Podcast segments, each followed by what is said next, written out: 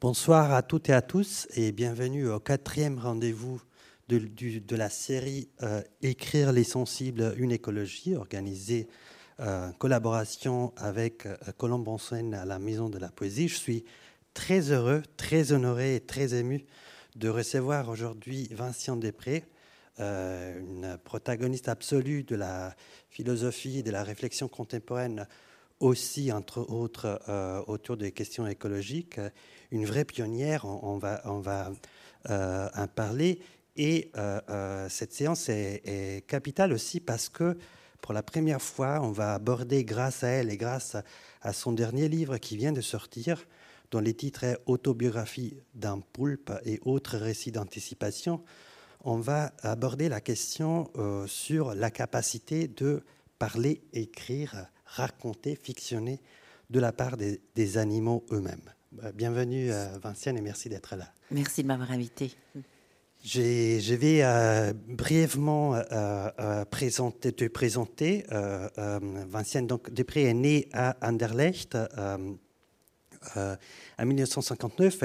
après la licence en philosophie, elle a fait des études psychologie, ce qui, lui a permis aussi de découvrir l'éthologie et de se passionner pour l'éthologie. Euh, elle s'est tournée donc vers la philosophie des sciences euh, euh, et vers les deux grands protagonistes de la philosophie des sciences à ces moments-là, Isabelle Stengers et Bruno Latour. elle a du coup fait sa thèse avec Isabelle Stengers, qu'elle a complétée en 1997, dont les titres étaient Savoir des passions et Passion de savoir. Elle a reçu, entre autres, en 2015, euh, l'honneur d'être nommée chevalier du mérite Vallon. Et en 2016, elle a reçu les tout premiers, euh, la, comme les prix des rencontres philosophiques de Monaco. C'était la toute première édition pour son livre sublime Au bonheur des morts. je vais juste euh, rappeler quelques œuvres que tu as publiées. Tout d'abord, Naissance d'une théorie éthologique, la danse du cratérope écaillé, qui vient d'être républiée avec un, inversement entre titre et sous-titre euh, chez les penseurs, les empêcheurs des pensées rondes. Euh, quand les loups habitera avec l'agneau en 2002, euh, Bête et homme en 2007, je vais, je vais juste nommer quelques-uns parce que la bibliographie des Vinciennes est immense. Que diraient les animaux si on leur posait les bonnes questions paru en 2012 euh, les livres euh, qui a été primé par les rencontres philosophiques de Monaco, c'est-à-dire Au bonheur des morts, paru en 2015. Euh, il y a deux ans, un livre qui, dont on a beaucoup, beaucoup parlé, qui sera aussi objet de notre discussion, qui est Habiter un oiseau, dans la collection Monde sauvage des Actes Sud, où elle propose une nouvelle manière de penser les territoires. Et il y a deux ou trois semaines, euh, justement, l'autobiographie d'un poulpe. Or, euh, euh, qui est un livre en fait de fiction animale, c'est-à-dire un livre où ce sont les animaux eux-mêmes qui, qui, qui, sont supposés raconter, fictionner, parler de leur monde à partir de leur propre point de vue. Ce livre, comment dire, tous les livres sont spéciaux. Euh, tous les livres marquent une rupture une différence par rapport à ce que normalement on fait avec les animaux. On, dit, on, on, leur laisse dire. Mais ces livres, je, euh, je, pense, marquent une rupture, une discontinuité encore plus forte, euh, car au fond, tu es la première, la toute première à avoir eu le courage de passer à l'acte face à cette injonction que depuis une bonne vingtaine, trentaine d'années, on écoute dans la, fond de l'échange de l'écologie, de, la philosophie et de la réflexion autour du monde du vivant, euh, à partir des travaux notamment, euh, mais pas seulement de, euh, de Donara et de Singh, on dit toujours que la meilleure manière de saisir la spécificité du vivant, c'est les récits, de retrouver la forme narrative. Et pourtant, ça restait une sorte euh, d'injonction impérative ou de, presque moraliste, sans que on, avait vraiment eu une, une transformation euh, de, l'écriture spéculative dans une vraie écriture euh, narrative.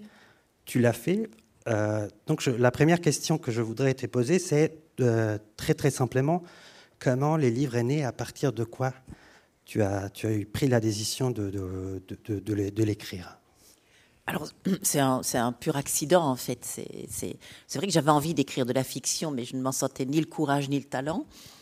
Euh, et puis, euh, il s'est passé que l'artiste Thomas Saraceno, euh, dont on avait vu la très belle exposition au Palais de Tokyo il y a quelque temps d'ici, m'avait demandé un jour un texte autour des araignées, autour de ce qu'il faisait avec les araignées. Je lui avais fait. Et puis quelques temps après, il me redemande un nouveau texte. Et là, j'étais bien ennuyée en disant, mais j'ai l'impression que j'avais brûlé toutes mes munitions. Donc je me suis dit, Thomas, c'est un peu embêtant. Je ne vois pas ce que je pourrais faire de plus. Enfin, il me semble que c'est trop tôt. Et puis j'ai réfléchi parce que j'avais envie de lui faire plaisir. Et puis je me suis dit, mais et si j'essayais cette fois-ci une fiction? Et je lui ai proposé en disant, voilà, je pense que les araignées, ce sont des bons sujets de fiction. Euh, dans la mesure où, comme on les connaît, on peut imaginer plein de choses à leur sujet. Et puis quand même, euh, se, communiquer par des vibrations, communiquer par des ondes, c'est quand même un monde qui s'ouvrait. Je me suis dit, là, ça pourrait bien faire quelque chose qui pourrait être fictionnel. Et donc je lui ai fait la proposition, il a tout de suite été d'accord, il m'a vraiment bien aidé en me donnant plein de documentation. Je lui ai demandé, je voudrais des écrits du 19e, fin 19e, je voudrais les premiers arachnologues, je voudrais bien ceux qui travaillaient avec des diapasons pour, qui allaient faire vibrer l'étoile des araignées pour communiquer avec elles. Et une fois que c'est que c'est que c'est venu, pour moi, c'était évident que j'avais mon sujet. C'est de me dire, mais et si on imaginait une une zoonose d'un type particulier? On ne parlait pas encore du Covid, hein, à ce moment, on était avant le Covid. Et je me suis dit, si on imaginait cette forme particulière de zoonose qui ferait que les arachnologues qui travaillent avec les diapasons et avec les araignées soient atteints de plus en plus fréquemment, ça commence en 1890, en 1930, on trouve un autre cas. Et puis d'un seul coup, il y a une véritable épidémie. On est dans un futur un peu. On ne sait pas très bien, ça pourrait être dans 10 ans, dans 30 ans, dans 50 ans. Et puis, euh, on découvre que beaucoup, beaucoup d'arachnologues présentent cette épidémie d'acouphènes. Et à un moment donné, au début, on va penser que ce sont les diapasons qui donnent les acouphènes. On va quand même toute la journée travailler avec un diapason, peut-être s'abîmer les, les tympans. Et puis quelqu'un va faire l'hypothèse, non, non, c'est pas ça du tout, c'est les araignées qui, qui essayent simplement de nous dire quelque chose. Et une fois que j'avais trouvé ce, film, je me suis. Alors là, évidemment, une fois qu'on commence, c'est une espèce de jouissance, parce que j'ai commencé à créer des archives. Euh, alors il fallait des archives, euh, et puis il fallait quelqu'un pour collecter ces archives. Et puis je me suis dit, bon ben, qui pourrait collecter ces archives? Puis je me suis dit, mais Ursula Le Guin avait fait une nouvelle, mais qui m'avait émerveillée, de drôlerie, d'humour, d'ironie, et qui est la nouvelle euh, L'auteur des graines d'acacia. Euh, et cette nouvelle raconte qu'il y a une association de scientifiques, qu'elle va nommer les thérolinguistes, depuis théro, sauvage en grec, et elle va imaginer que ces thérolinguistes sont en controverse autour de la découverte d'une écriture phéromonique d'une fourmi, pense-t-on, sur des graines d'acacia disposées bizarrement à l'entrée de la fourmilière, du tunnel de la fourmilière. Et elle raconte, alors c'est presque, c'est presque cantatrice sopranica, euh, dans une certaine mesure, sauf que son ironie à elle ne va pas aller jusque. Il ne s'agit pas, comme dans Cantatrice Sopranica, qui est un, monument d'humour, hein, mais il ne s'agit pas de disqualifier ou de plagier les scientifiques. Il s'agit simplement, je pense que ce qu'elle fait, c'est imaginer des scientifiques absolument révolutionnaires, puisqu'ils travaillent extrêmement sérieusement à traduire ce texte de Fourmi. Et en même temps, ces scientifiques révolutionnaires, quand on lit la nouvelle, il y a quelque chose qui grince. Et qu'est-ce qui grince? C'est justement, et c'est là où ça se rapproche, il y a une ironie fabuleuse parce qu'ils ont un style pompier pas possible. Donc ils sont en train de faire des, des trucs du 21e, 22, 23e siècle mais continuent à parler comme, les scientifiques en 1950, s'adressant les uns aux autres avec leurs controverses, avec leur, leur, euh, leur, façon de dire, leur façon de faire, leur façon de s'auto-célébrer, de s'auto-gratuler. Et donc je me suis dit, cette association de terrolinguistes, elle est trop belle, il faut, la, remettre au travail. On n'abandonne pas une idée comme ça, on ne la laisse pas dormir dans les archives. Et donc j'ai décidé que les, les terrolinguistes allaient être mis au travail. Et puis, bon, pour des raisons liées à la fiction, ils vont à un moment donné être limités dans leur propre travail et c'est à ce moment-là qu'une nouvelle association va se créer, l'association des études cosmophoniques et paralinguistiques, parce que les thérolinguistes ne sont pas capables, à ce moment-là, de s'occuper des ondes. Ils ne veulent pas, ils veulent rester avec le privilège du visible. Et donc, je, mets en scène les stéréolinguistes, et puis je crée un schisme dans l'association, euh, un conflit, la séparation en une nouvelle association, alors que les stéréolinguistes vont continuer leur travail de leur côté, mais ne vont pas s'occuper des araignées. Et mes archives, ce sont des archives d'une enquête euh, qui va être menée par euh, la présidente de la, par des chercheurs et de, de, cette nouvelle association d'études cosmophoniques, et qui vont reprendre toutes les archives de tous les acouphènes qui se sont produits et vont essayer de déterminer ce qu'il en est exactement pour aboutir à penser qu'est-ce que les araignées veulent nous dire? Ce qui, est, très beau dans ces livres, qui se composent de trois nouvelles, justement, dont les, protagonistes la première, ce sont les araignées, la, deuxième, ce sont les wombats, et la troisième, ce sont les poulpes. C'est la gradualité à travers laquelle tu introduis, au fond, la, euh, la thèse d'un langage qui est euh, extrêmement complexe, qui serait propre à, la totalité des animaux, et d'ailleurs pas que les animaux. Euh, du coup, il y a cette même ironie de Ursula Légan, mais aussi quelque chose qui va bien au-delà. Il y a un double registre dans, dans, tous les livres qui est à la fois les récits des disputes euh, ou, euh, des, scientifiques, ou bien l'échange épistolaire entre euh, des scientifiques ou, des chercheurs. Mais, mais, mais il y a ta voix qui se mêle, mais il y a de, comment dire, un ensemble d'hypothèses qui, qui prend corps de plus en plus, qui est l'ensemble des hypothèses sur le fait que, de fait, on n'a pas été capable de les écouter, de les entendre.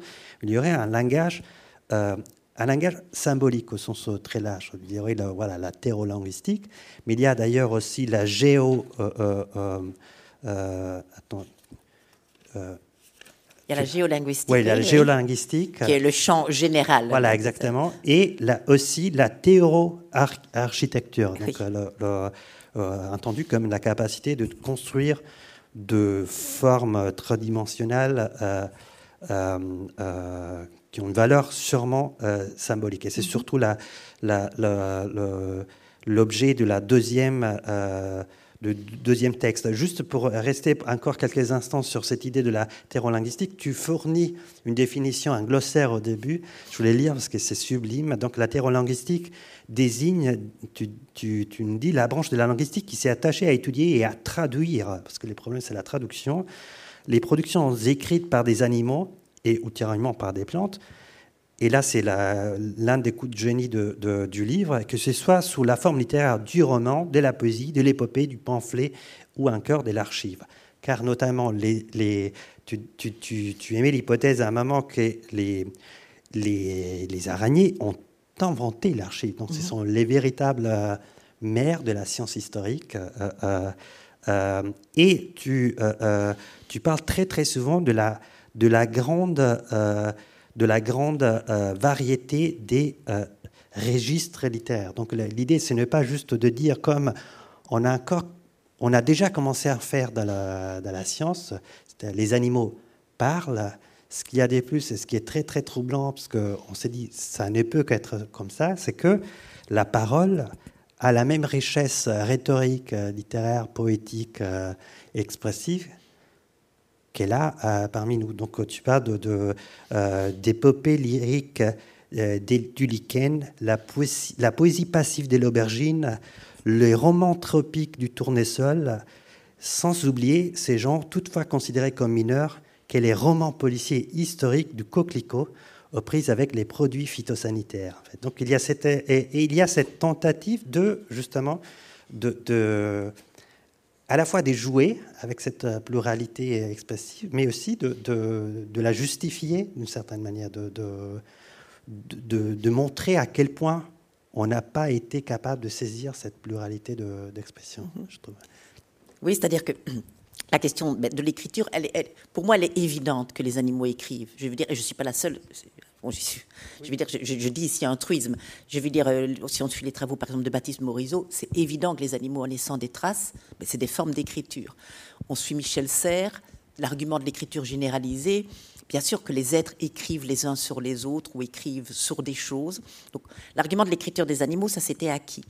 Là où il y avait un problème, c'était que d'une certaine manière, ben, on va se retrouver avec de nouveau le même problème que ce qu'on a eu à propos du langage, c'est-à-dire de dire oui, euh, ben, au moment de la controverse, savoir si les abeilles, si c'est un langage, la danse des abeilles, par exemple. Et on va se retrouver à dire, ouais, mais on ne peut pas vraiment parler de langage, c'est pas tout à fait, ce sont des proto-langages, ou bien il manque la structure, il manque la syntaxe et tout. Et je me suis dit, il faut court-circuiter cette tentative-là. D'abord, la court-circuiter dès le départ, il faut empêcher.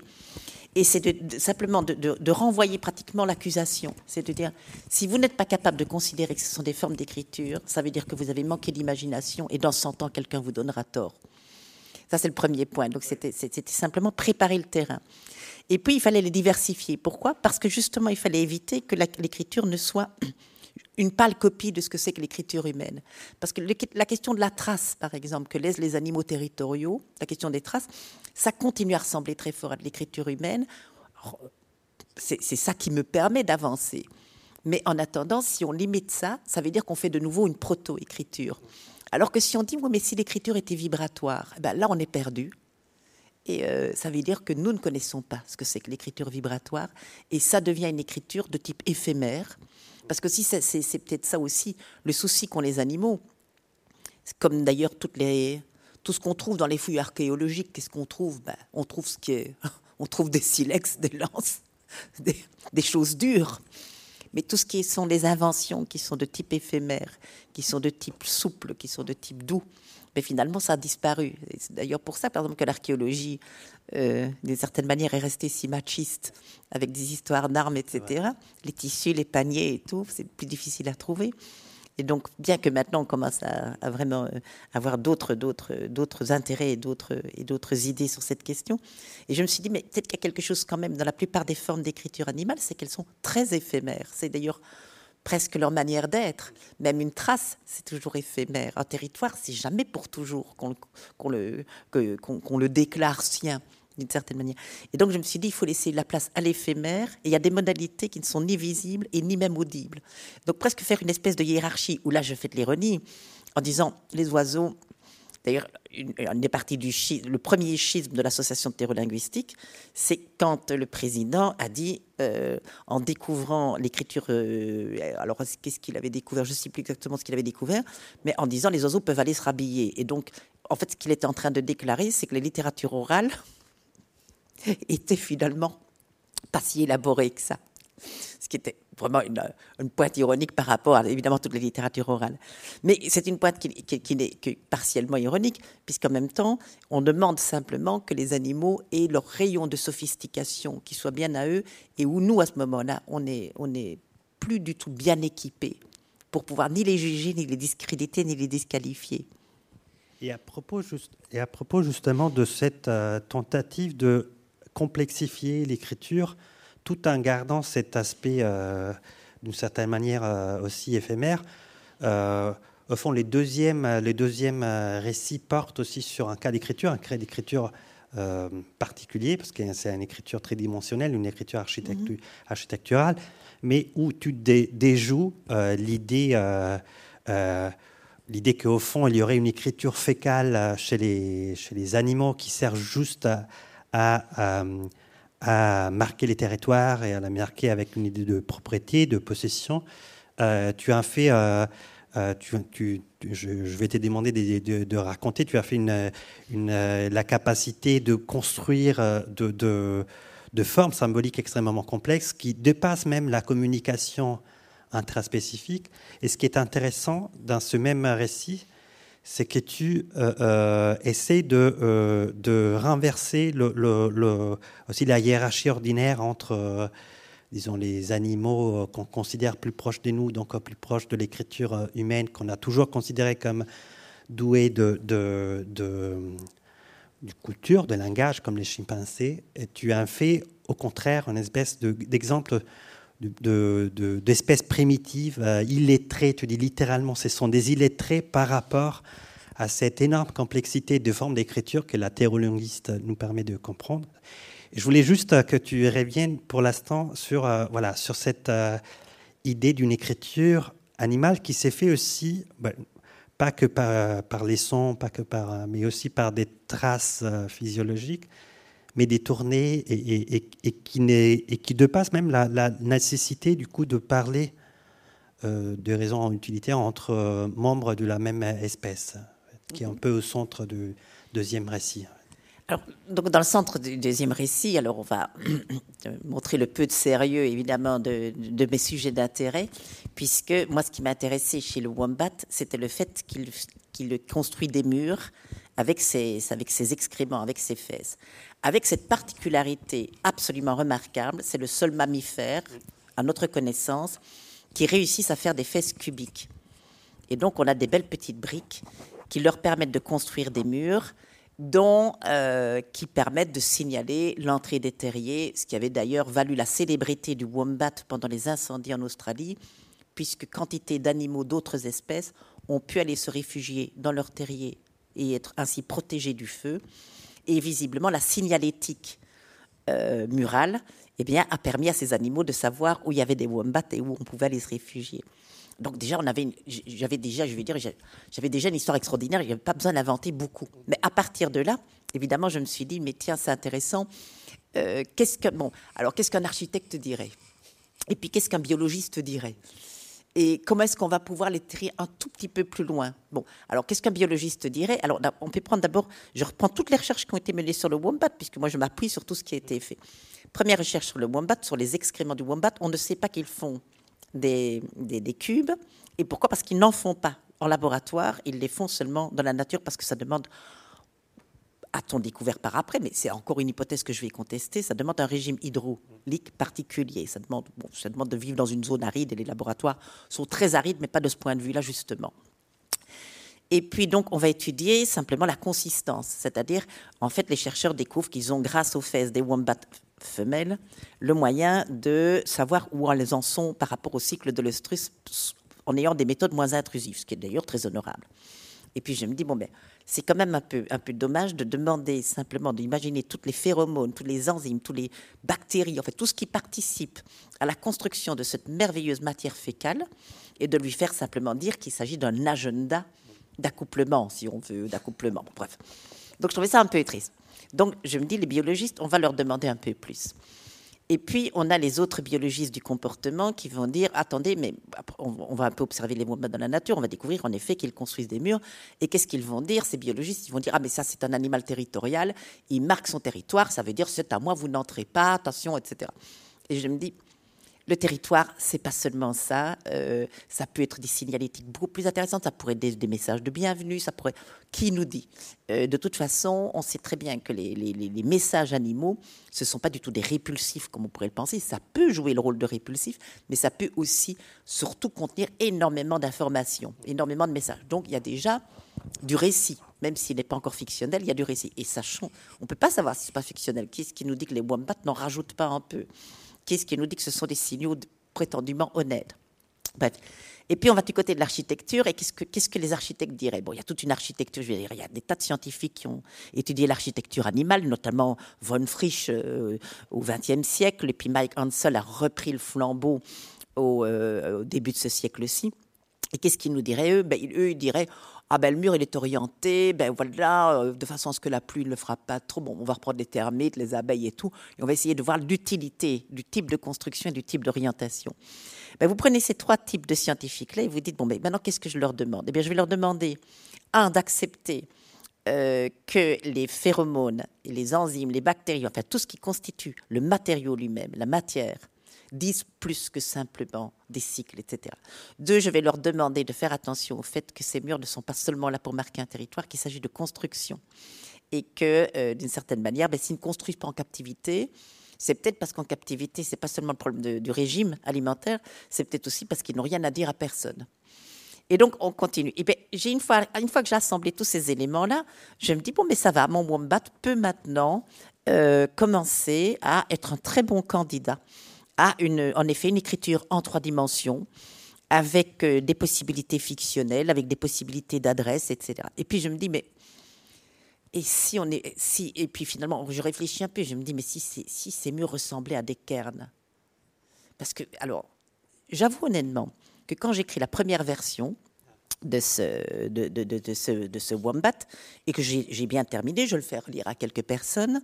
Et donc, moi, je fais du Wombat. Je, décide que de l'exceptionnalisme Wombat, au même titre qu'on a eu l'exceptionnalisme humain en matière de spiritualité ou de religion, je dis, bon, ben, mes architectes complètement amoureux du Wombat, vont décréter que le Wombat est exceptionnel aussi. C'est le seul animal religieux. Et puis je fais relire ça par, euh, par des personnes, dont mon, mon, doctorant Thibault de Meyer, qui connaît l'histoire de l'éthologie comme c'est pas possible, et qui me dit Mais ton exceptionnalisme Wombat, il y a un problème, les chimpanzés aussi. Et je me suis dit, oh, je ne peux pas faire semblant que je l'ignore. Donc, je suis allée lire toute la littérature et c'était, très intéressant et tout. Et puis, je me suis dit, mais zut, alors, ces chimpanzés, ils ont toujours besoin de nous donner le pion.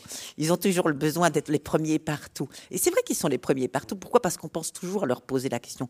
Et je me suis dit, eh bien, imaginons des thérolinguistes qui prennent au sérieux tout ce que je viens de dire dans la question précédente, du style, et l'écriture vibratoire est peut-être beaucoup plus sophistiquée que l'écriture euh, euh, que que nous connaissons, l'écriture matérielle que nous connaissons. Euh, enfin bref, qu'il y a peut-être des quantités de formes d'écriture, de fictionnalisation qui nous, sont, qui nous échappent complètement. Eh bien, il faut prendre ça au sérieux et dire, eh bien, les chimpanzés, ils sont comme nous, finalement, bah, ce sont des êtres très primitifs. Et ça me permettait de me débarrasser à la fois de construire mon problème avec mon exceptionnalisme, mon bat que je ne voulais pas abandonner, je voulais bien qu'il ne soit pas exceptionnaliste parce que c'est ridicule d'être exceptionnaliste. Je, répétais un geste ridicule, mais en même temps, j'aimais bien l'idée que les wombats aient leur champ de manœuvre à eux, qu'ils ne soient pas obligés de dire comme les chimpanzés, nous aussi, etc. Et donc, j'ai décidé de, de, construire d'une certaine manière mon récit à deux vitesses, c'est-à-dire un premier récit, et puis je mets une historienne parce que j'ai inventé. Ah, j'ai eu besoin de créer une nouvelle association qui est une association de terreau-histoire. Et donc, il y a des historiens qui, d'une certaine manière, ce serait d'ailleurs, il serait parfait pour étudier les araignées, puisque les araignées sont les mères de l'histoire, avec les archives. Les toiles d'araignée, ce sont les premières archives qu'on ait, ait pu découvrir, je veux dire, qui sont refaites et refaites et refaites. C'est ça qui est assez fabuleux avec les araignées. Eh bien, je me suis dit, bon, ben maintenant, il faut une association de terreau-histoire, de terreau-historiennes et terreau-historiens. Eh bien, je vais mettre la terreau-histoire au travail, puisque la terreau-histoire va étudier pourquoi est-ce qu'on a cru que les wombats étaient exceptionnels alors qu'il y avait des chimpanzés et pourquoi est-ce que les thérolinguistes refusent de parler des chimpanzés? Et c'est une des hypothèses que la thérohistoire va faire, c'est que les chimpanzés, on en a assez. Oui, ce passage est, je dois dire, assez étonnant, tout d'abord parce que euh, euh, pour deux raisons. Tout d'abord parce que c'est assez troublant d'apprendre que les, chimpanzés qu'on a toujours considérés comme nos cousins, comme nos proches, ce sont des, illettrés qui sont capables, probablement, comme d'ailleurs la science a constaté, d'une forme de religion, de, de, de, respect du sacré, mais tu te dis, c'est une forme assez, assez bête, assez simple, simpliste de religion, c'est une forme de panthéisme euh, inadressé.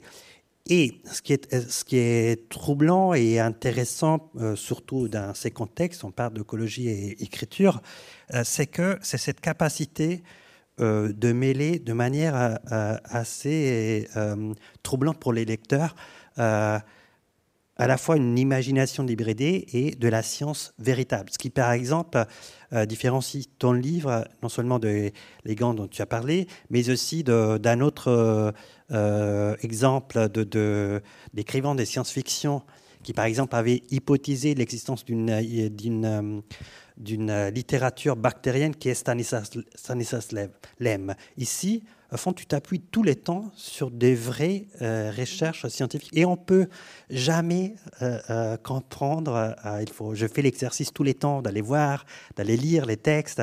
Et, c'est assez intéressant cette capacité de, à, la, fois de trouver un langage qui soit, capable d'accueillir les deux, mais aussi de, de, te poser sur cette crête, de parcourir cette crête où en fait on ne sait pas.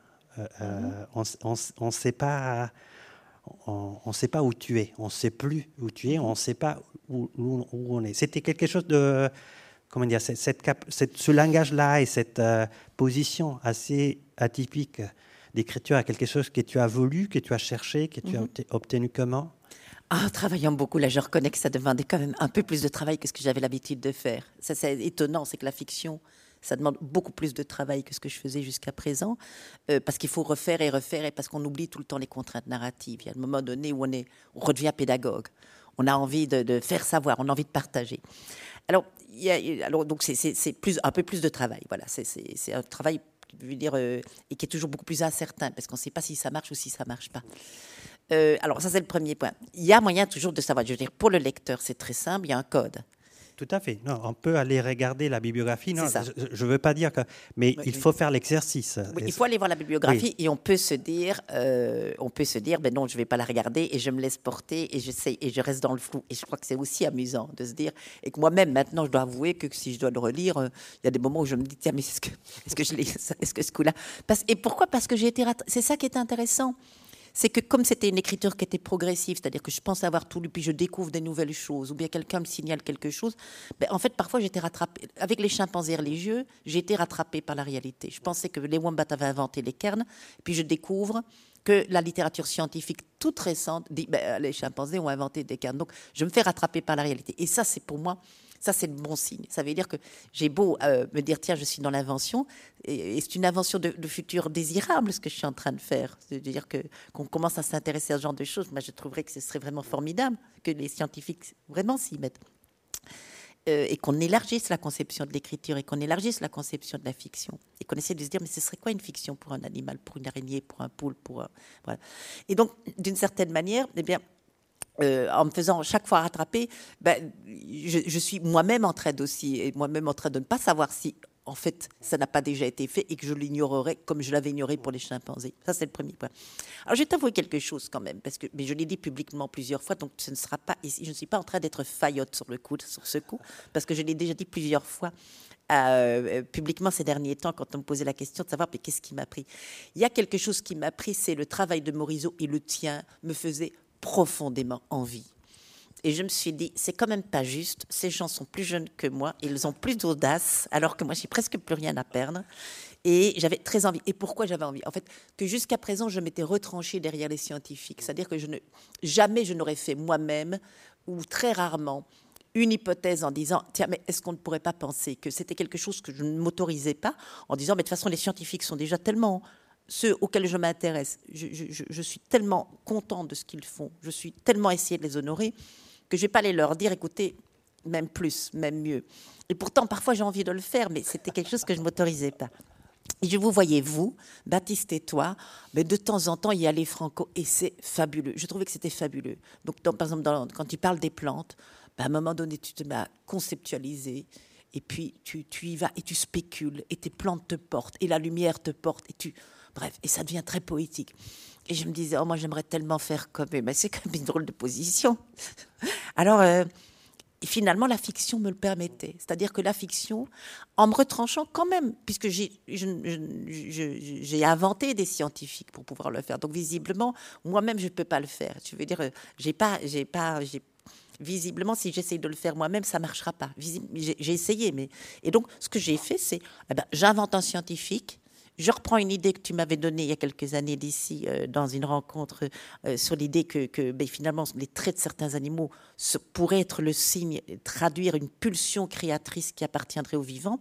Et je me dis, bon, ben voilà, ben, Emmanuel Ecocha a convaincu un scientifique du futur qui s'appellera Joe Evan Batida et à ce moment-là, j'y vais et c'est lui qui assume. Et d'un seul coup, ça m'a. C'est vraiment marrant. Ça, alors, j'aime pas libérer la parole est le terme le plus atroce qu'on puisse imaginer dans ma bouche. Donc, c'est pas libérer la parole, mais c'est d'une certaine manière, ça m'a donné des marges de manœuvre et l'oubli de moi-même. C'est ça que je veux dire. J'ai oublié ma timidité par rapport à ce genre de choses. J'oubliais les, tous les, réticences qu'on peut avoir pour euh, euh spéculer. Mais mon Dieu, mais c'est pas, pas mon truc à moi. Et d'un seul coup, mais c'était pas moi, c'était lui. Et lui, il y allait franco. J'étais même par moments en train de me dire, mais il y va fort, quoi. Je ne suis même pas tout à fait d'accord avec lui. Donc c'est ça qui est intéressant aussi. Et, en fait, euh, tu, tu, as fait des pas euh, audaces et tu as, comment dire, tu as dépassé, je pense, euh, toutes et tous dans cette capacité de, de, de d'aller, d'être à l'avant-garde. Et ce que, ce que ce que je disais, ce que je voulais dire même avec la question, au fond, ce qui est intéressant, c'est que tu parce que tu dis tu passes par la fiction, mais tu as inventé un genre de fiction qui n'était pas la fiction science-fiction euh, mhm. ordinaire, qui est cet étrange genre tiers ou science véritable, réelle, euh, euh, d'articles parus, de, personnages qui publient sur Nature mhm. et, de, et voilà, de, scientifiques de fiction comme Joy Fombat, euh, se, se, rencontrent en fait. Et, et cette, cette capacité de, de trouver les tons, la langue pour mettre ensemble, ne, ne pas basculer simplement de la science à la fiction, mais trouver un terrain où science et fiction deviennent euh, quelque chose d'indécidable ou d'inséparable, en fait. Ça, c'est très, très nouveau, je pense, même par rapport à, à, ce qu'on est habitué à appeler de la science-fiction ou de la littérature euh, fictionnelle ordinaire. Ça, je trouve que c'est. Tu as ouvert une voie, une, une autoroute pour. Euh, pour ce, qui, ce, qui, ce qui sera probablement dorénavant aussi la tentative de, de, voilà, de donner la parole aux aux, vivants et pas que les vivants d'ailleurs, tous les répètent très souvent. Donc euh, euh, je, cet aspect-là, je trouve, c'est c'est parmi les, les, les, plus frappants de, de, de, de, ton livre. Je voulais juste euh, venir pour un instant au, au, troisième, au troisième récit, qui est les, les derniers, les, les, plus longs en termes de... de et c'est celui où tu, tu au fond, tu fais un pas de plus par rapport. Voilà, il y a une, communication entre les, euh, font les premiers récits. Je, résume de façon un peu hegelienne un peu ton, ce texte. Les premiers récits, tu, montres qu'il y a une communication qui ne se fait pas, une écriture éphémère qui ne se fait pas que par les visibles ou par, euh, par euh, ce qui reste. les deuxièmes, il y a cette communication qui dépasse la, communication, comme dire, la, parole entre deux membres de la même espèce, parce que l'une des hypothèses finales du, récit sur les wombats, c'est que cette architecture wombatienne, je ne sais pas si on peut dire ça, c'est une espèce d'architecture cosmique, tu dis, où, où, euh, où les wombats s'adressent à des êtres invisibles que nous-mêmes on ne peut pas voir. Donc ça serait une architecture religieuse, mais pour de Dieu, que nous, on ne peut pas connaître. Donc c'est énorme. Mais dans les troisièmes, dans cette autobiographie euh, d'un poulpe, où tu reprends un peu l'un des mécanismes de, la, de la nouvelle dont tu parlais de Ursula Le Guin, tu prêtes à, au poulpe cette capacité de dire moi et de parler de soi et donc de, ce, récit autobiographique. Mais le, moi des poulpes est immédiatement diffracté parce que c'est euh, d'abord pour des raisons euh, propres au poulpe euh, dont la subjectivité est au fond plurielle. Mais tu, tu, tu as fait une espèce de, cette autobiographie du poulpe que, les scientifiques sont obligés à déchiffrer c'est une étrange euh, autobiographie plurielle, mais aussi presque intergénérationnelle, parce qu'il y a aussi une hypothèse presque de réincarnation perpétuelle Parce que tu, peux nous en parler un petit peu?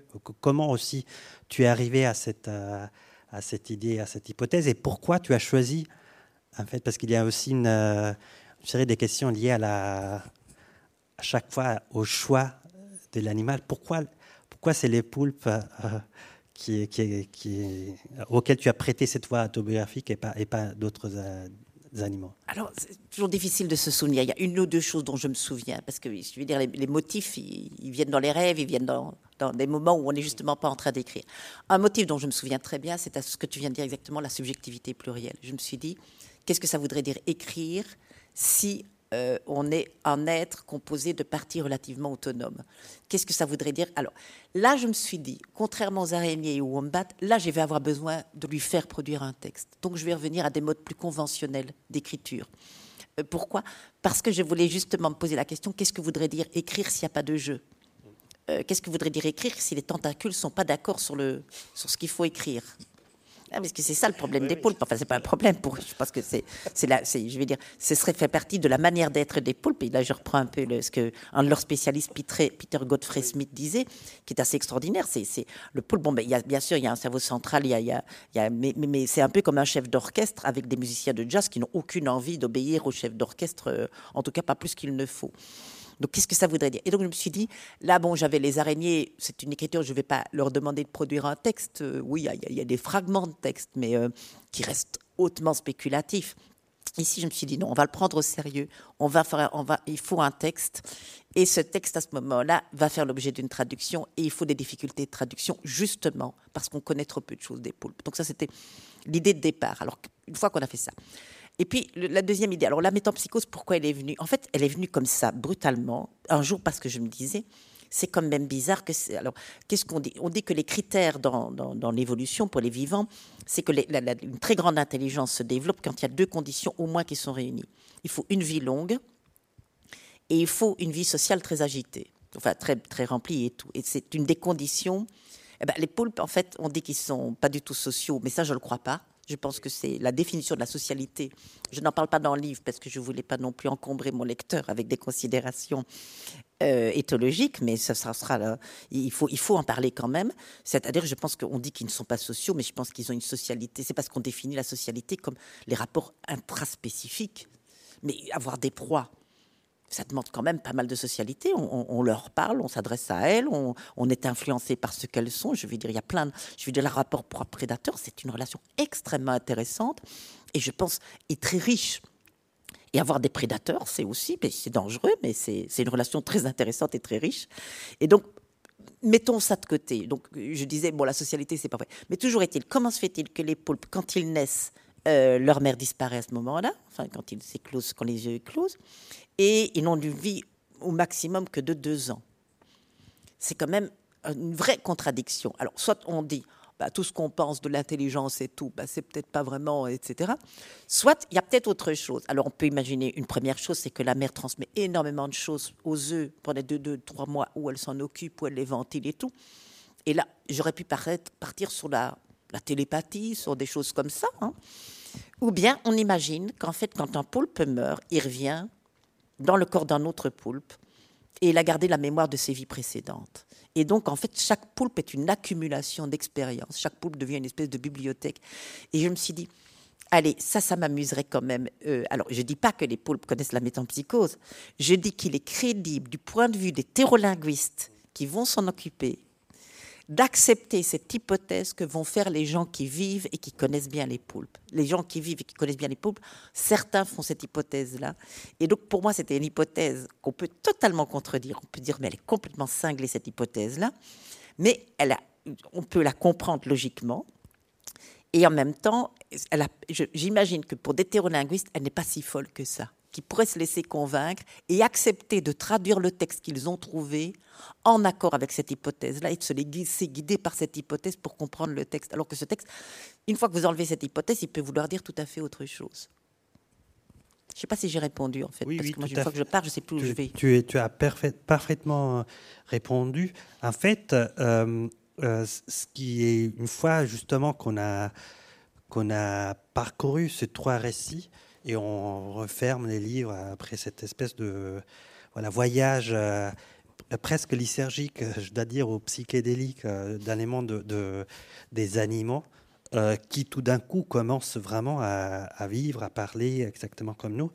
on se rend compte que sous la forme d'un livre de nouvelles, tu nous as livré, tu nous as offert en fait une espèce de refondation de la zoologie euh, ou de l'éthologie ou de la euh, peu importe comment on l'appelle, car il y a un pas extrêmement théorique qui, précède, qui, présuppose, euh, que, ton livre présuppose, qui est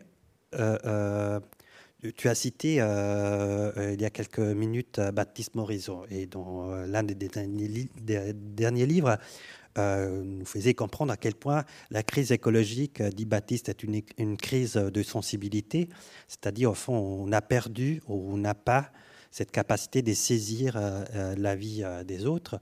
Au fond, tu as radicalisé et presque renversé cette thèse en montrant dans ses livres que ce qui, la crise de la sensibilité dont il faudrait parler, ce n'est pas tellement, comment dire, la nôtre, c'est l'effet qu'on qu'on n'a pas saisi la sensibilité des autres, euh, des animaux.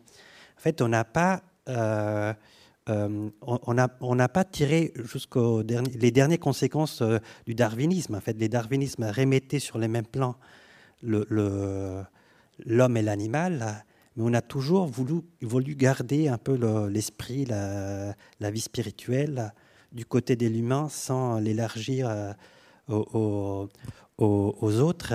Et ce livre fait ça, fait, euh, participer de la vie, euh, comment dire, la vie sociale, la vie intellectuelle, la vie psychique, la vie euh, surtout symbolique. N'importe quel être vivant, tu fais du coup de la zoologie une sorte de, de science sociale à part entière. Tu sais, il y a une, il y a une, une anecdote qui, qui m'a toujours frappé pendant très très longtemps, l'université où, où j'enseigne, qui s'appelle l'École des études en sciences sociales, se trouvait, entre autres, dans un bâtiment qui était les bâtiments pour les études zoologiques, en fait. Et quand j'ai vu ça la première fois, j'étais très, très, euh, comment dire, euh, amusé. Mais après, je me suis dit, mais en fait, en fait c'est ça. En fait, la, zoologie devrait être la sociologie par excellence, ou la science sociale par excellence, ou la psychologie par excellence, parce que on est des animaux. Donc la question que je, me suis posée euh, euh, après la lecture du livre, je voulais te poser, qu'est-ce qu'elle devient la zoologie du coup, après cela? Parce que je ne pense pas que ce n'est pas un divertissement, ce n'est pas que un divertissement. Évidemment, on en sort amusé, on en sort... Euh, mais tu fais trembler, exactement à cause de cette proximité entre la science et la fiction, tu fais trembler notre manière où tu poses énormément de doutes sur euh, est-ce qu'on peut vraiment pratiquer la zoologie telle qu'on l'a fait euh, jusqu'à là? Donc comment tu imagines vraiment euh, une, zoologie, une, une, une, science de l'animal qui puisse vraiment partir de ce que tu as écrit en fait? Alors je dirais que la zoologie, ce que je souhaiterais pour elle, c'est qu'elle devienne une science sociale sans tous les défauts des sciences sociales. C'est-à-dire ben, C'est-à-dire euh, que, que, les sciences sociales ont, je veux dire pas toutes les sciences sociales, mais qu'elles ont pendant longtemps eu, c'est-à-dire le fantasme de l'objectivité que les sciences sociales avaient parce qu'elles se sentaient des sciences fragiles et vulnérables. Donc il faut vraiment que, la zoologie devienne science sociale, mais sans, sans et elle l'aura probablement pas, puisque justement, bien que ces audaces spéculatives risqueraient évidemment de la, de la, de la confondre à ce genre de problème, euh, sans euh, une science sociale qui fait totalement confiance dans la capacité des acteurs de eux-mêmes déterminer les questions qui leur conviennent, et une science sociale très modeste qui, euh, ne, euh, qui ne prend pas le parti pris qu'elle peut forcément comprendre l'autre comme un aspect d'alter ego. Donc c'est une zoologie qui deviendrait une science sociale, mais une science sociale qui serait plus proche de l'anthropologie finalement, c'est-à-dire d'être tout le temps dans l'impossible, dans, dans, la question de savoir, et même quand je crois comprendre, il est fort possible que j'ai pas compris la moitié, ce n'est peut-être même pas le cas, et il est possible en plus que l'autre est en train de me leurrer parce qu'il n'a pas envie que je sache. Je veux dire, toutes ces merveilles que à laquelle l'anthropologie a été confrontée et qui en a fait, je trouve, une très belle science à cet égard-là. Donc ça, ce serait le, le, premier point. Une ethnographie interspécifique, C'est ça, oui, oui, oui, tout à fait. Euh, en sachant que les animaux, ils n'ont peut-être pas trop envie qu'on les étudie quand même. Hein, mais bon, ça, ça c'est. Voilà. Euh, voir, tiens, mais les curieux. Commençons peut-être par ceux qui sont curieux à notre égard. Ça fera peut-être des bons échanges. Je commencerai par les corvidés, les corneilles. Bon, il faudrait bien faire les chimpanzés à nouveau, mais bon, je préférerais qu'on finisse par eux, quoi, cette fois-ci, histoire qu'ils ne soient pas les premiers de classe comme d'habitude. Et puis il y a une deuxième chose, Emmanuel. Je pense qu'au début de ta question, il y a quelque chose qui nous arrive. En effet, quand tu parles de la crise de sensibilité de Baptiste et que tu disais, mais il faut apprendre à la déplacer, cette crise de sensibilité. Il ne faut pas en faire un problème de subjectivité. Et je me dis qu'il est possible que, tu sais, Bruno, par exemple, nous disait, Bruno Latour, euh, qu'il nous, nous faudra de, nouveaux, de, nouveaux, de nouvelles façons de définir les affects, il nous faut créer de nouvelles manières de percevoir les affects qui nous arrivent pour, pour absorber et ces affects est-ce que ces affects, je veux dire, euh, sont en réponse à la situation aujourd'hui Alors, on avait bien sûr euh, Glenn Albrecht qui avait proposé la solastalgie. je trouve ça très joli. Dernièrement, on était dans un séminaire où atterrir avec euh, Bruno, Chantal, enfin tout le, groupe, le consortium où atterrir. Et quelqu'un a parlé de, je trouvais que c'était absolument fabuleux, de, elle, elle était désolée devant une, une. Et elle avait un paysage désolé devant elle. Et là, on s'est rendu compte que on avait le même mot. Et c'est pas nécessairement le même affect, mais pour une fois, il y a un affect qui répond à quelque chose qui nous arrive à l'extérieur. Il y a un paysage désolé et nous nous sentons désolés. Alors ça veut dire que c'est pas le même sentiment. La, la, la, est désolée, mais il y a quelque chose qui va commencer à nous rendre attentifs et disponibles pour certaines formes de sollicitation. Voilà, la sollicitation d'une terre désolée. Et, je me dis, euh, peut-être que c'est là où on doit, où, on commence à percevoir qu'il se passe quelque chose. Et j'en fais un tout petit peu l'hypothèse, c'est de dire peut-être qu'on est anesthésié parce que le vivant est lui-même anesthésié. Parce que nous avons affaire, donc c'est pas un nous général, c'est pas tous les humains, mais peut-être qu'en effet, il y a quelque chose qui serait de l'ordre, tiens, désaffecté. Il y a peut-être quelque chose qui est désaffecté dans ce qui nous entoure. Ou bien c'est une nature ressource euh, pour aller refaire euh, une nature thérapeutique, une nature ressource, c'est-à-dire encore un objet de consommation, ou bien une nature à contempler, de nouveau un objet de consommation, etc. Finalement, c'est une nature qui, même quand on la, quand on la recharge de tout ce dont on a besoin euh, pour pouvoir nous lancer de nouveau dans ce projet un peu consommateur, un peu colonisateur, d'aller la chercher, des, ressources du côté de la nature, je me dis, ben voilà, on a une nature désaffectée. Et elle n'est pas partout. Et je me souviens d'un truc qui m'avait vraiment profondément marqué. C'est par exemple quand on dit qu'il y a des biologistes euh, travaillant euh, dans la même perspective, par exemple, que McClintock, par exemple, cette fameuse généticienne qui avait étudié les maïs et qui disait qu'elle sentait le maïs, ben, il disait ben, il y a des plantes qui sont devenues très bêtes. Il y a des plantes qui sont devenues très bêtes. Vous avez des plantes qui, ont gardé toute leur intelligence, mais il y a des plantes, ben, elles sont tellement bourrées d'engrais, elles sont dans des, monocultures, elles n'ont aucun contact avec des cousines, avec, euh, de la diversité. Elles n'ont plus de contact avec les oiseaux, elles les entendent plus chanter. Enfin bref, bah, il y a des plantes qui deviennent d'une bêtise. Donc ça veut dire que c'est des plantes qui ont été désaffectées. Et on peut se poser la question de savoir, tiens, mais cette nature qu'on appelle à corps et à cri, bah, d'une certaine manière, c'est peut-être pas, je vais dire, euh, raviver des, des, formes de connexion, c'est peut-être aussi raviver euh, ceux qui peuvent en, effet euh, nous parfois nous donner le sentiment que nous sommes désaffectés à leur égard. Ce qui est très beau dans ce que tu dis, c'est que tu émets là l'hypothèse que la crise écologique, c'est aussi une crise culturelle de la nature. Parce que quand tu dis, euh, voilà, il y a des plantes qui sont devenues bêtes, c'est un peu comme parfois les peuples deviennent bêtes, virent vers de positions absolument intenables, de formes de racisme, etc. Et au fond, euh, font accepter, comme tu l'as fait dans ce livre et comme tu invites à, les faire, que voilà, il y a une vie spirituelle, littéraire, euh, culturelle euh, à l'intérieur de chaque espèce et entre les espèces. Ça veut dire aussi accepter que cette vie a des hauts et des bas, ou peut, peut, traverser des, grandes crises planétaires ou mm-hmm. spécifiques. Non, ça c'est très fort. Du coup, c'est effectivement peut-être c'est aussi la, la, grande peur, le, tabou qu'on a, c'est que prêter la culture, prêter l'esprit, prêter la vie intellectuelle aux, êtres non humains, aux plantes, aux champignons ou, euh, euh, aux animaux, signifie aussi leur prêter la capacité d'erreur des décadences, euh, de, de, de, bêtises. D'abêtissement, d'abêtissement, oui. Et aussi, bah, alors ils peuvent parfois le faire tout seuls, simplement, parce que je crois que s'il y a bien quelque chose que les animaux, ça c'est mes profs d'éthologie qui me l'apprenaient, vous n'avez, les animaux sont d'autant plus bêtes qu'ils sont intelligents. Je veux dire, pour repérer un ver de terre bête, il faut déjà le faire. Quoi, c'est un peu difficile. Par contre, un corbeau idiot, vous le verrez tout de suite. Euh, je veux dire, c'est, c'est, parce qu'il va, faire une connerie ou il, il, va pas bien, il va pas bien calculer son coup. Ou une corneille idiote, vous pouvez en, voilà, c'est, c'est donc plus. Et donc d'une certaine manière, il y en a aussi qui peuvent eux-mêmes s'abêtir parce que vous avez Baptiste parlerait de loups, par exemple, qui ne savent pas se comporter, euh, des, des, des, êtres qui ne sont pas bien socialisés, qui ne font pas bien, les éléphants qui deviennent délinquants, enfin bref, où il y a des conditions en effet culturelles. Hein, les éléphants délinquants, c'est des conditions, ce sont des conditions culturelles. Et je trouve que ce serait vraiment intéressant en effet d'imaginer, enfin pas d'imaginer, de prendre au sérieux, parce qu'imaginer c'est prendre au sérieux en fait. Hein, dans mon cas, euh, de prendre au sérieux euh, le fait en effet qu'il y a, il y a de gros problèmes culturels qu'on a et qu'on a on est fortement responsable de ces problèmes culturels qui arrivent, à la fois chez les plantes, à la fois chez les animaux, à la fois chez les... Je ne sais pas jusqu'où ça va, mais il y a de très gros problèmes culturels dans le monde, et nous en sommes vraiment, pas nous, mais je veux dire le système consumériste, capitaliste dans lequel nous vivons, a une plus que forte part de responsabilité dans cette affaire.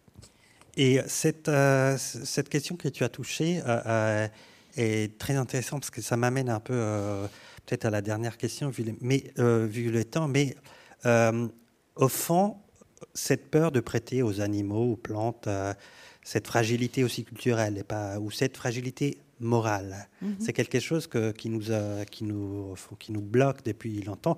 Euh, euh, l'affirmation de la supériorité des êtres humains est souvent accompagnée par l'affirmation d'une supériorité morale des animaux. Les animaux ne sont pas capables de, d'erreur, donc ils sont comme euh, pris par un mécanisme qui leur permet à chaque fois d'attendre leur bien au sens mhm. moral. oui, ça c'est histoire.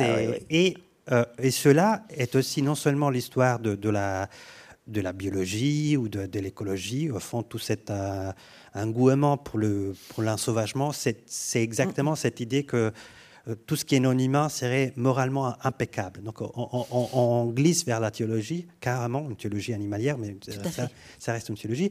Mais ça a aussi, au fond, informé très très longtemps la littérature. Au fond, euh, ce n'est pas vrai du tout que, les animaux n'ont pas été présents, euh, comme souvent on dit dans la littérature euh, occidentale.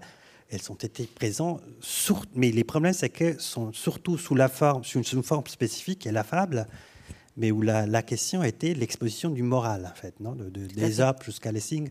Et euh, en fait, c'est euh, l'autre grande révolution qui, qui, est déclenchée par ces livres. Ce n'est pas juste une révolution de la zoologie, c'est aussi un renversement de cette tradition de la fable, en fait, ou de la, de la littérature. Donc, tu, as, tu accueilles non seulement les animaux dans la littérature au sens que, voilà, euh, ils deviennent peut-être les protagonistes, mais tu leur donnes une littérature qui a étudié, une, une littérature extrêmement riche, etc et tu renouvelles aussi de ce point de vue l'idée des littératures, l'idée de fable. Donc la, question serait, mais qu'est-ce qu'elle devient du coup euh, la littérature si même un wombat ou, euh, euh, ou, un poulpe peut en faire tout. on s'est dit qu'est-ce que c'est la zoologie si, mm-hmm. et tu as dit c'est une science sociale mais améliorée qu'est-ce que c'est la littérature ou la poésie? On est dans la maison de la poésie si euh, les fourmis ou les coquelicots font de la, de la poésie. Alors là, ça, c'est à rester exploré. Et là, je ne pourrais pas te répondre parce que ça voudrait dire que je, que je, suis devant mon association de terrolinguistes alors que je suis encore derrière eux à apprendre avec eux. Et donc, peut-être qu'en effet, et puis si, si, je veux dire, je, suis sûre qu'il y aura plein de gens qui auront envie de faire de la terrolinguistique et que, enfin, je, suis sûre parce que je trouve qu'il y a, c'est, amusant parce que j'ai déjà des amis qui disent, oh, mais on a envie aussi de s'y mettre, on voudrait bien être terrolinguiste, nous aussi. Ah ben, je dis, mais allons-y, quoi. Faisons une association, faisons-la exister vraiment. Je reviens juste sur un tout petit point parce que je voulais en parler une zoologie, je pense que la question morale est extrêmement importante parce que c'est là aussi où la zoologie devra faire extrêmement attention de ne pas nous faire le coup que les biologistes nous font depuis plus de 150 ans, c'est-à-dire de prendre les animaux pour nous obliger à faire, des biologistes des nouveaux moralistes. Donc ça veut dire qu'en effet, là, il faut tout de suite les arrêter en leur disant ne venez pas nous faire le coup de nous dire la nature va nous dire comment nous comporter sous prétexte que tout se passe bien. D'abord, tout ne se passe pas bien. Il y a des salopards comme partout. Et si ça se passe bien, c'est en fait parce qu'on ne fait pas attention à tout ce qui se passe mal. C'est qu'on voit le résultat et on ne voit pas les détails. Alors chez les humains, on regarde les détails. Chez les animaux, on ne regarde pas les détails, le nombre de morts tombées de l'arbre, le nombre de bagarres, le nombre d'infanticides et tout. Et donc, quand les biologistes viennent nous dire, mais une fois qu'on a votre parlement des instincts, qu'on le connaît, qu'on le maîtrise, vous faites ce que vous voulez, mais nous, on vous dit quoi? Et ça, c'est le coup de tordu qu'ils ont fait, que Franz de Waal, que Konrad Lorenz nous ont fait. Et donc, ça, c'est une, zoologie qui ne serait en effet pas morale. Ce serait très important. Et alors peut-être une littérature à ce moment-là, je ne sais pas. C'est moi ce, qui me plairait en tout cas comme littérature chez tous ces êtres, ce serait une littérature qui nous sort on est presque chez Deleuze. Est-ce que j'ai cité Serge, j'ai cité quantité de gens pour dire qui m'ont donné envie d'imaginer que les animaux écrivaient. Mais il y a aussi Deleuze et Gattari de, de Mille Plateaux. Euh, qu'est-ce que ça voudrait dire euh, Comment est-ce qu'un animal devrait se déterritorialiserait par l'écriture? Parce que c'est ça aussi qu'il faut faire, c'est que nous nous déterritorialisons, ou je vais arriver à le dire, déterritorialisons, quand on essaye d'imaginer un scientifique qui se mettrait à étudier très sérieusement l'écriture chez un poulpe, chez une araignée, chez un, chez un coquelicot. Mais ça veut dire aussi qu'il faut accepter que l'animal lui-même se déterritorialise et que c'est ça qu'il faut prendre, dont il faudra prendre acte et qui va rendre les choses encore plus compliquées. Et oui, mais je, crois qu'on peut terminer là-dessus. Et je, veux juste pour terminer, peut-être répéter une chose parmi les mille choses sublimes que tu as dit. Tu as, tu, t'es arrêté à un moment, tu as dit imaginer, c'est prendre au sérieux. Donc c'est l'invitation la plus belle et la plus importante que, que, que tu nous as donnée avec ce livre, de, de vraiment imaginer, arriver à, être tellement sérieux, d'imaginer que il y a de la littérature chez n'importe quelle autre euh, espèce. Merci infiniment, Vincent, d'être. Et merci, Manuel. Merci à toi. Et merci à euh, tout le monde. Avec, euh, ici avec nous. Et je vous donne un rendez-vous donc pour les cinquièmes rendez-vous qui aura lieu à mai. Merci infiniment à toutes et à tous. Au revoir.